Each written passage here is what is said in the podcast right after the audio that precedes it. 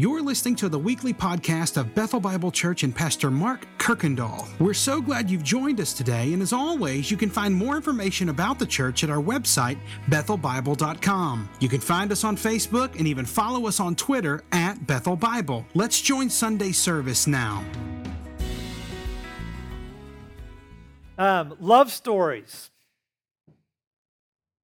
Yeah, today we're going to be studying one of the greatest love stories of all time, which I know is kind of like starting your sermon and saying, hey, we're going to watch a chick flick for the next 40 minutes, and I've just lost half my audience. Apparently, this little girl, plus every preteen boy, and most of the men in the audience.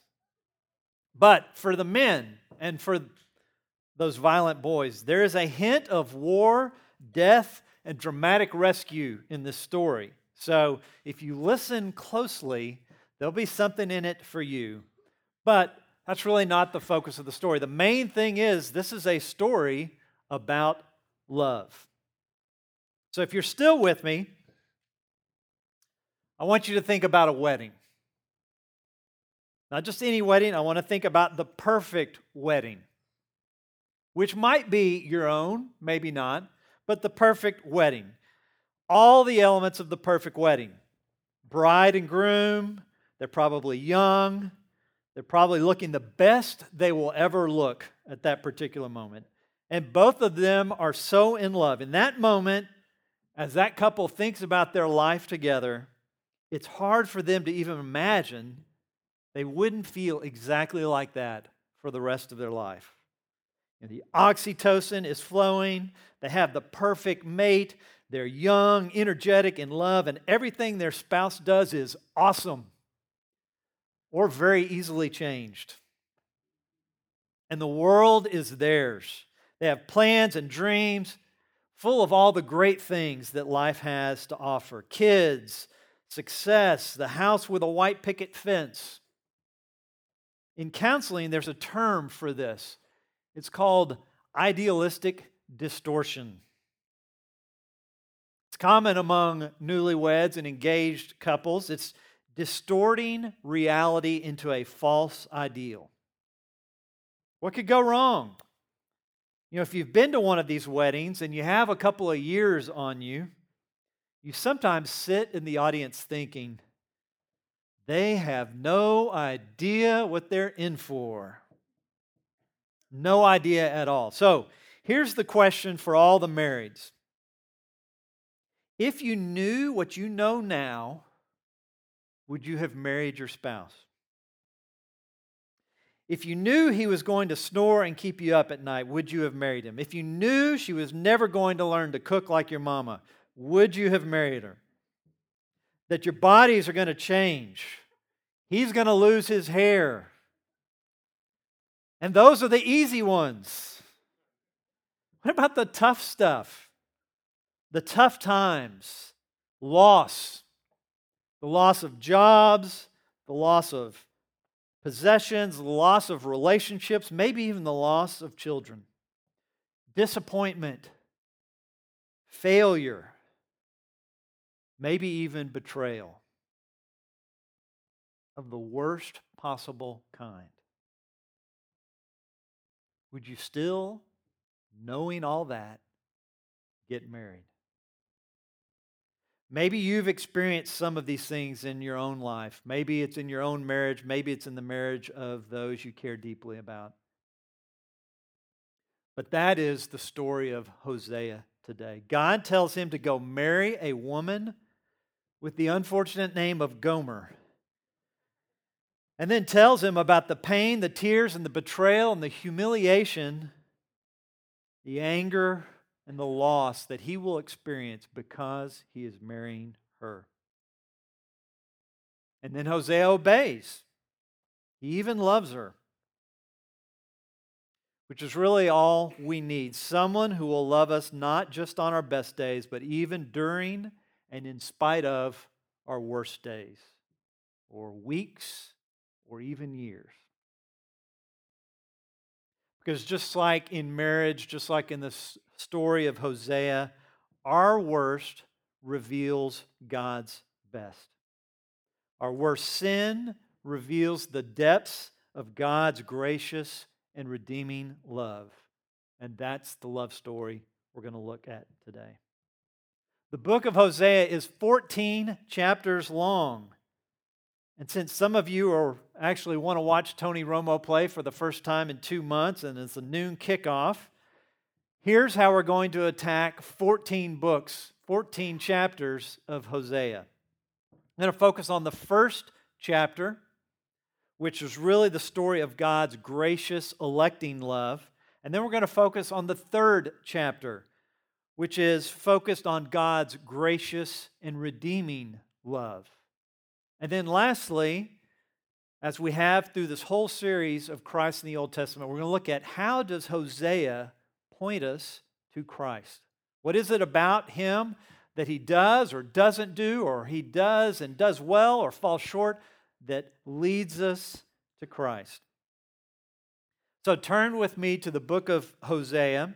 It's just past Daniel, or if you're firing up your electronic device, let me set the stage for the book of Hosea The entire book covers the ministry of Hosea, which was from 755 to 722 BC, long before the time of Christ.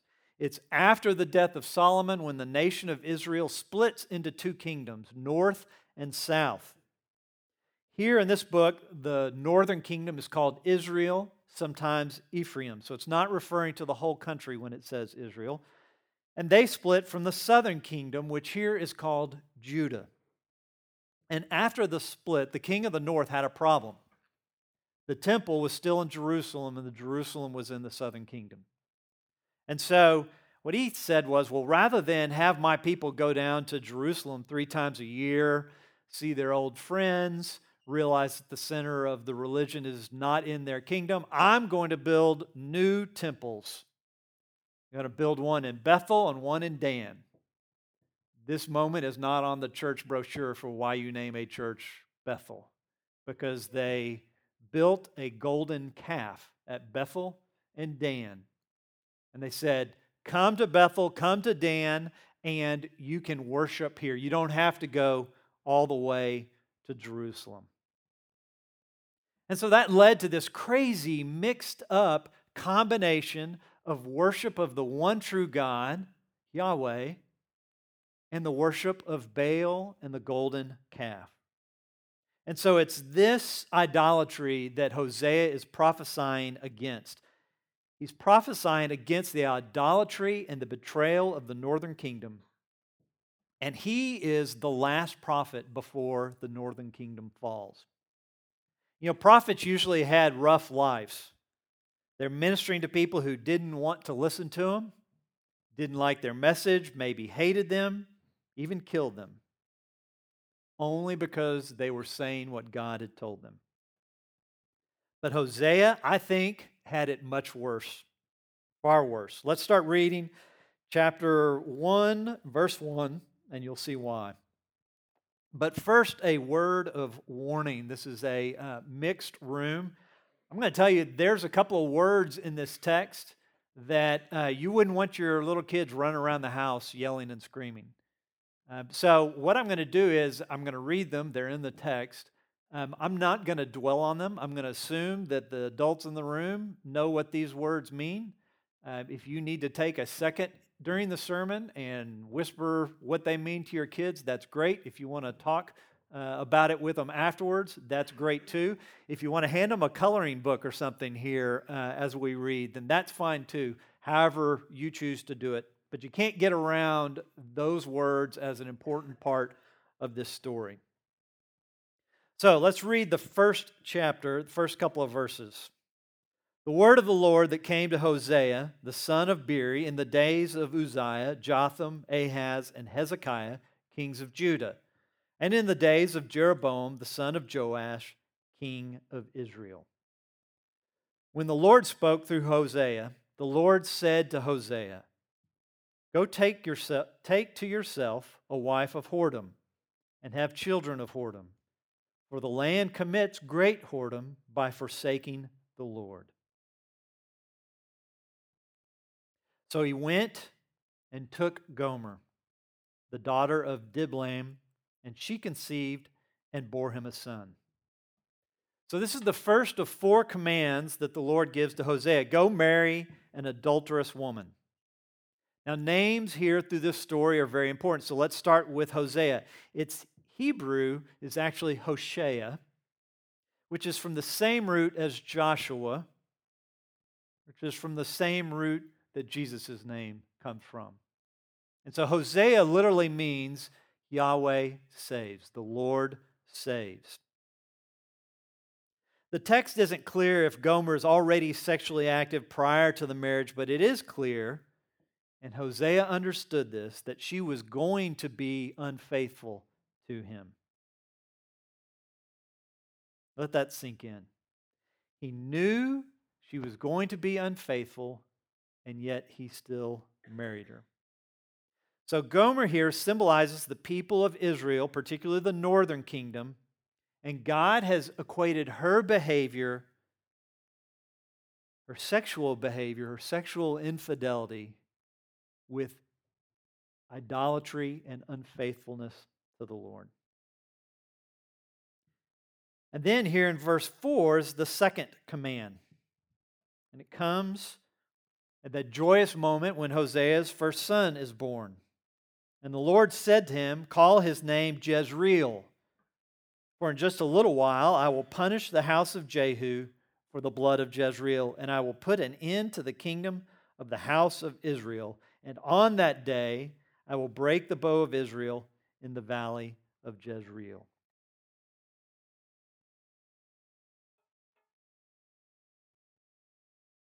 So his son's name is Jezreel, which is a valley in Israel where many battles took place. But what he's referring to here was at the beginning of the separation of the kingdoms. There was a king, Jehu, in the north, and he killed some of the kings from the Davidic line. He killed Joram, he killed Ahaziah, who were kings of Judah, and 42 of their relatives. And it's for this, for this violence against the house of David, that the line of Jehu is going to be extinguished, which it was there in the Jezreel Valley in 752 BC when Shallum assassinated Zechariah, the fourth of Jehu's descendants to rule in the northern kingdom. And the army of Israel there was defeated, which is the reference to his bow was broken there in the valley. So the first son, throughout his life, is a daily reminder of the prophecy to the king that his days are numbered. You know, it's kind of like naming a kid uh, growing up here in the South, naming a kid Gettysburg. Or if you're Japanese, naming a child Hiroshima. Neither of these names are making it on the most popular baby list. They're a constant reminder of something bad that happened. And unfortunately, the names get worse from here. So here's another child and another command, the third, starting in verse 6. She conceived again and bore a daughter. And the Lord said to him, Call her name No Mercy. For I will have no mercy on the house of Israel to forgive them at all. But I will have mercy on the house of Judah, and I will save them by the Lord their God. I will not save them by bow or by sword or by war or by horses or by horsemen. Not only is judgment coming, worse, the Lord says, Lo ammi, you are not my people. No special relationship, no special protection. In fact, if we were to study chapter 2, chapter 2 reads much like a divorce decree. The Lord is finally saying, I have had enough. He outlines all the violations of the marriage covenant which is the Mosaic covenant that the nation of Israel entered into between the Lord on Mount Sinai when they'd come out of Egypt. And the Mosaic covenant is a conditional covenant, it is conditioned on Israel's obedience. Here's what Deuteronomy 28 1 says And if you faithfully obey the voice of the Lord your God, being careful to do all the commandments that I command to you today, the Lord God will set you high above the nations of the earth. The Lord will make Israel a great nation. And then you have 13 verses full of all the blessings that come with their obedience. And then you get to verse 15, it says, But if you will not obey the voice of the Lord your God, or be careful to do all his commandments and his statutes that I command to you today, then all of these curses shall come upon you and overtake you. Then you have 53 verses of curses 15 of blessing, 53 of curses.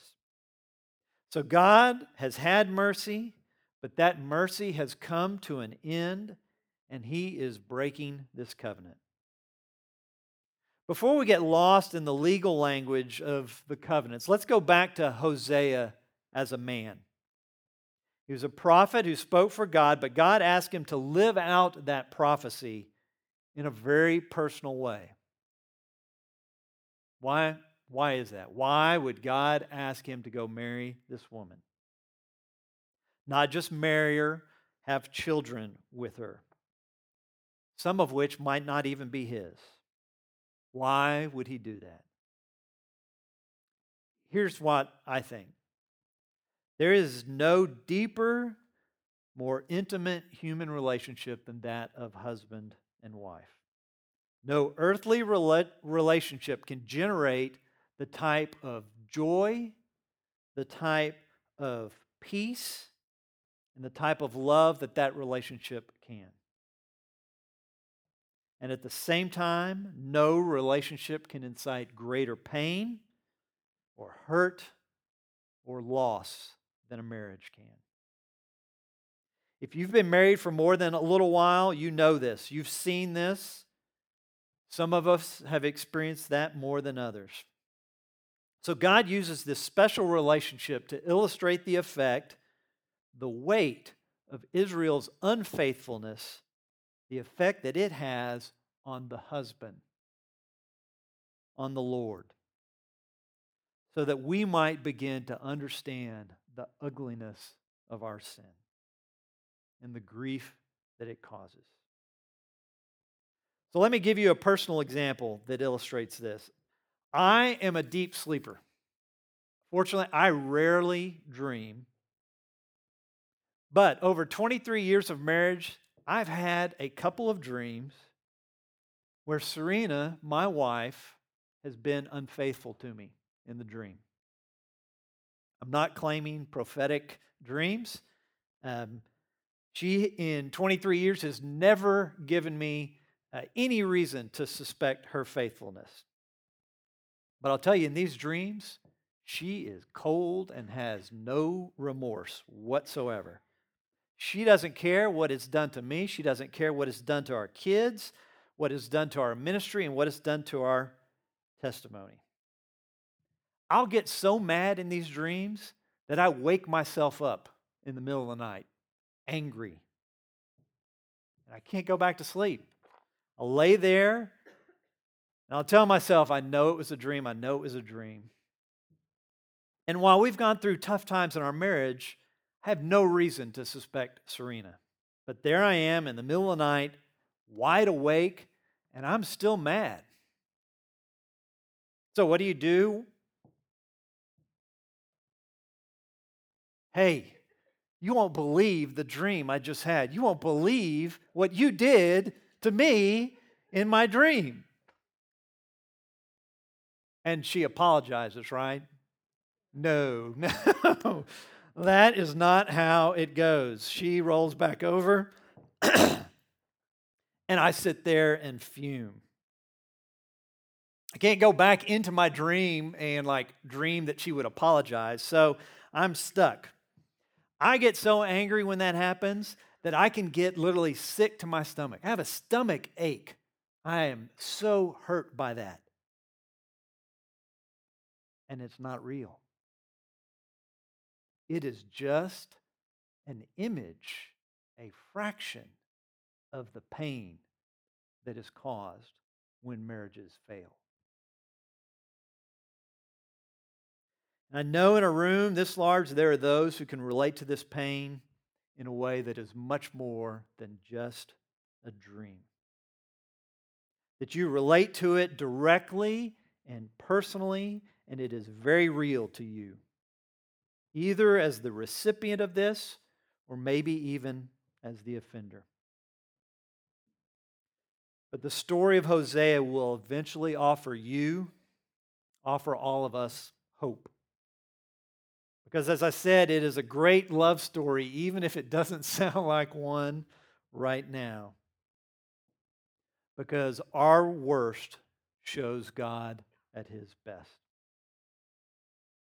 So, if Israel is no longer the covenant people of God, if chapter 2 is this big divorce decree, because in verse 2 of chapter 2 it says, For she is not my wife, and I am not her husband. So that's good news for Hosea, right? He's off the hook. He can just leave and start over, get on with his life. Let's pick up the story in chapter 3, verse 1.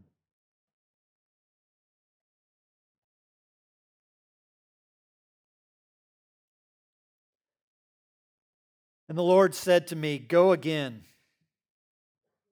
Love a woman who is loved by another man and is an adulteress. Even as the Lord loves the children of Israel, though they turn to other gods and love cakes of raisins. So is Hosea off the hook? No, the Lord says, Go again indicating there's been some sort of break, some sort of separation between Hosea and Gomer. Lord says, Love this woman, which means, understandably, he probably doesn't love her at this point. In fact, she's loved by another man, and she's been unfaithful again and again and again. And in case we miss the symbolism here, Hosea reminds us that this is just like the idolatry of the Israelites who forsook their God for fa- false gods and for raisin cakes. They don't even sound like they taste good. Raisin cakes? Who eats raisin cakes? Oatmeal cookies with raisins, maybe, but raisin cakes. Then in verse 2 So I bought her for 15 shekels of silver, and a homer, and a lethech of barley. Text doesn't say how Hosea felt about this, about the experience. But for you boys who are looking for the dramatic rescue, here it is. The great rescue, that taken moment where Hosea goes in, guns ablaze, and rescues his wife. But that's not how it happens. I think this is how it went. Hosea probably had to go to the city gates. And in front of the elders of his community, he had to buy back something that was already his. Infidelity is embarrassing for everybody. Can you imagine the shame and the humiliation he felt as he stood before the elders of his community and bought back his wife?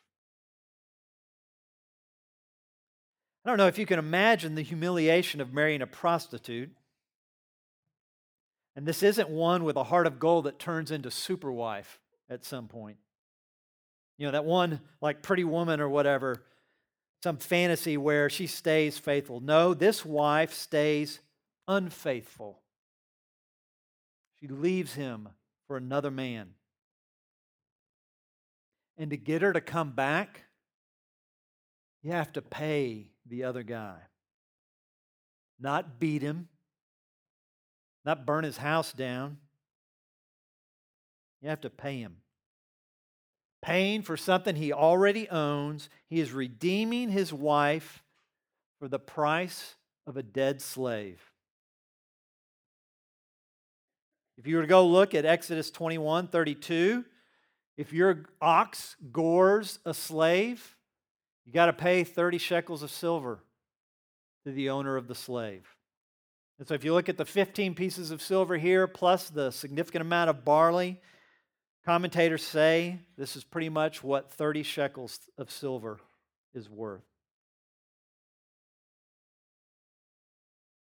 No evidence of repentance, no statement of her grief. It just says that he paid.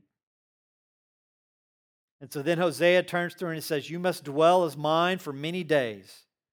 You shall not play the whore or belong to another man. So will I also be to you. The infidelity, the unfaithfulness, it has to stop. You will be in my house and will have no other lovers. And that last phrase, so will I also be to you, it's a little ambiguous. It could mean that he like Gomer, is going to devote a certain period of time to really focus on their relationship. Or it could mean that he's going to abstain from sexual relations with her for a period of time, which kind of parallels verse 4 that says, For the children of Israel shall dwell many days without king or prince, without sacrifice or pillar, without ephod or household gods. So, verse 3 right here in chapter 3 is pretty much the last thing we hear about Hosea personally. That's how his story ends. But there is more for Israel. And we see a glimpse of it here in verse 4 and 5. For the children of Israel shall dwell many days without king or prince, without sacrifice or pillar without ephod or household gods. And afterward, the children of Israel shall return and seek the Lord their God, and David their king, and they shall come in fear to the Lord and to his goodness in the latter days. So, as part of the judgment for their sin, Israel would lose their king, lose their place of worship, lose their priests, may even lose their positions as priests to God which happened to them when the southern kingdom fell in 586 BC and again in 780 AD when the second temple was destroyed. And after many days, which is now many years and even many centuries, aside from a faithful remnant, Israel has not returned to their God, nor their Messiah from the line of David. But just as other pieces of this prophecy have already come true, so too will this one one day. In fact, I skipped the last two verses of chapter 1, which points to the same day. And it says, Yet the number of the children of Israel shall be like the sand of the sea, which cannot be measured or numbered. And in the place where it was said to them, You are not my people, it shall be said to them, They are children of the living God. And the children of Judah and the children of Israel shall be gathered together, and they shall appoint for themselves one head, and they shall go up from the land. For great shall be the day of Jezreel. A great reversal is coming. A great restoration is coming. Jezreel, that place of slaughter, that place of bloodshed, will be great. The kingdoms will be reunited together under their Messiah king, and the children of whoredom, they will be called the children of the living God. So, how does this happen? Are, are, are the consequences so bad, the judgment so great, they finally have enough? They finally come to their right mind? The answer is found not in what they did, it's what their husband, the Lord, did.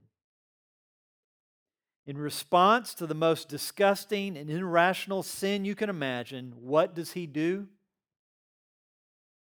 He loves them. Verse 14 of chapter 2 says, Therefore, this is the Lord speaking to Israel Behold, I will allure her and bring her into the wilderness and speak tenderly to her. The response of the most powerful being in the universe, the Almighty, omnipotent God, in the face of rebellion and infidelity, what does he do? He allures Israel. He speaks tenderly. Doesn't wipe them away forever, which is what they deserve. It's what we deserve because our worst shows his best. So, why is Hosea and Gomer one of the greatest love stories of all time? What does this story tell us about the love of God? It tells us some things about God's love, candidly, that are very different than the love that we often experience or give. So, here are three aspects of God's love on display in the story of Hosea. Start at the beginning. First, God's love graciously elects. He chooses to love without any merit found in the object of his love. Look at Hosea. He tells him, Go and love a woman who is already hard to love, who is going to be unfaithful to you, abandon you, and love another, and you're going to have to buy her back. No mention of anything in the text that is good or valuable or lovable about Gomer. You know, our love is often the opposite. We look for the good and then decide if we will love. Second, God's love is a jealous love. He rightly deserves and expects our faithfulness. In fact, Hosea 6 6 says, For I desire steadfast love and not sacrifice, the knowledge of God rather than burnt offerings. He wants a relationship with us. Yet we are prone to distraction and to lesser things.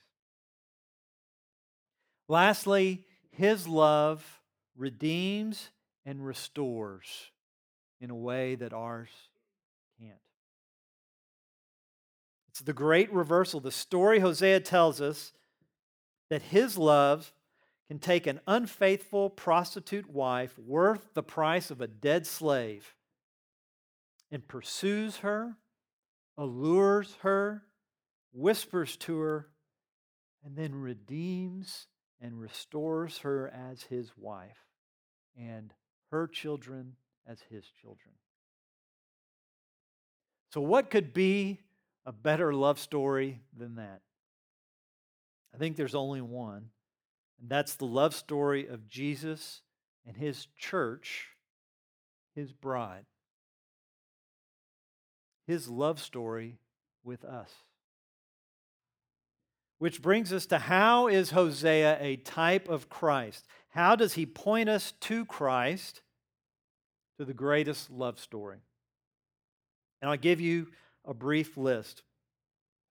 Well, as I mentioned, they share the same root of their name God saves, and it describes both of their ministries. Hosea was called by God to deliver his word and live out his word. Jesus not only spoke what the Father gave him to say, Jesus was the Word made flesh.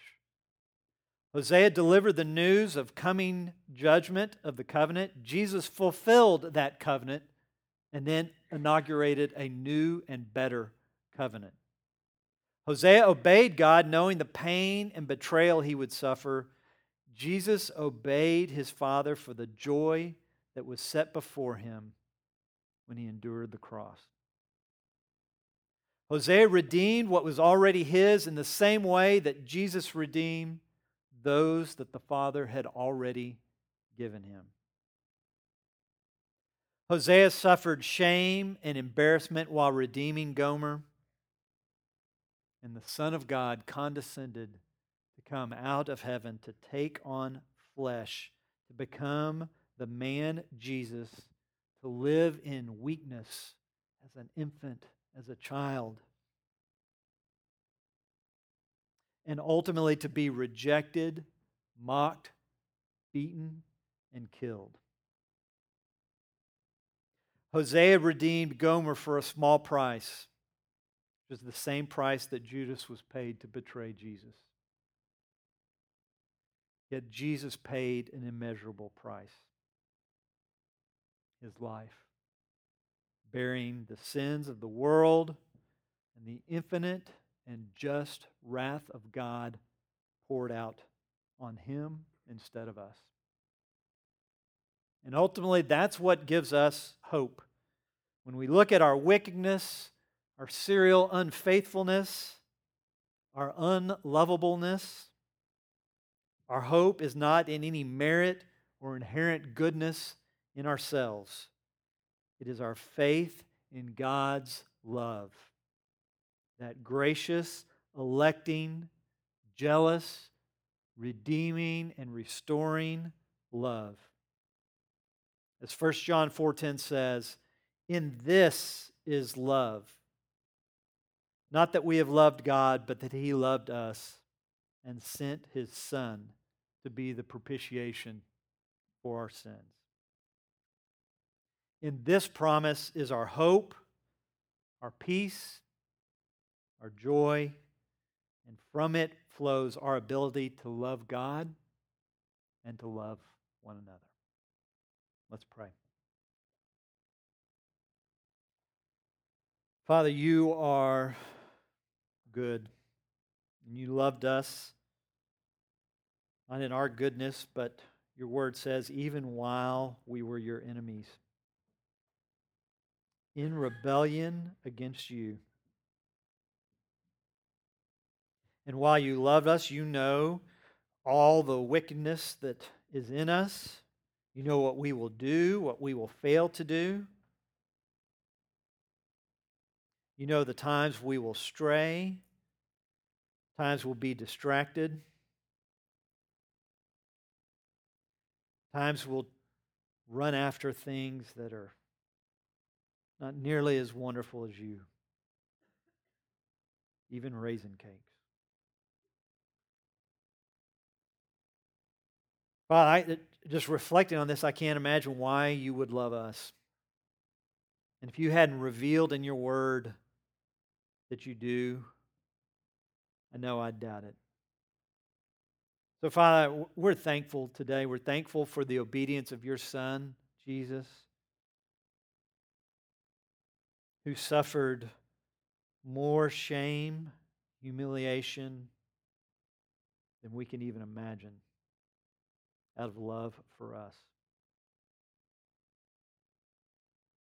So, Father, my prayer is that that reality, that truth, would be real to us today in the way that unfaithfulness of a spouse can be. And, Father, that realness would transform our lives, that we would feel your love in a new and different way, and that that love would pour out to those around us. Father, and in doing that, would bring your Son the glory that he deserves. So I pray that in his name and in the power of your Holy Spirit.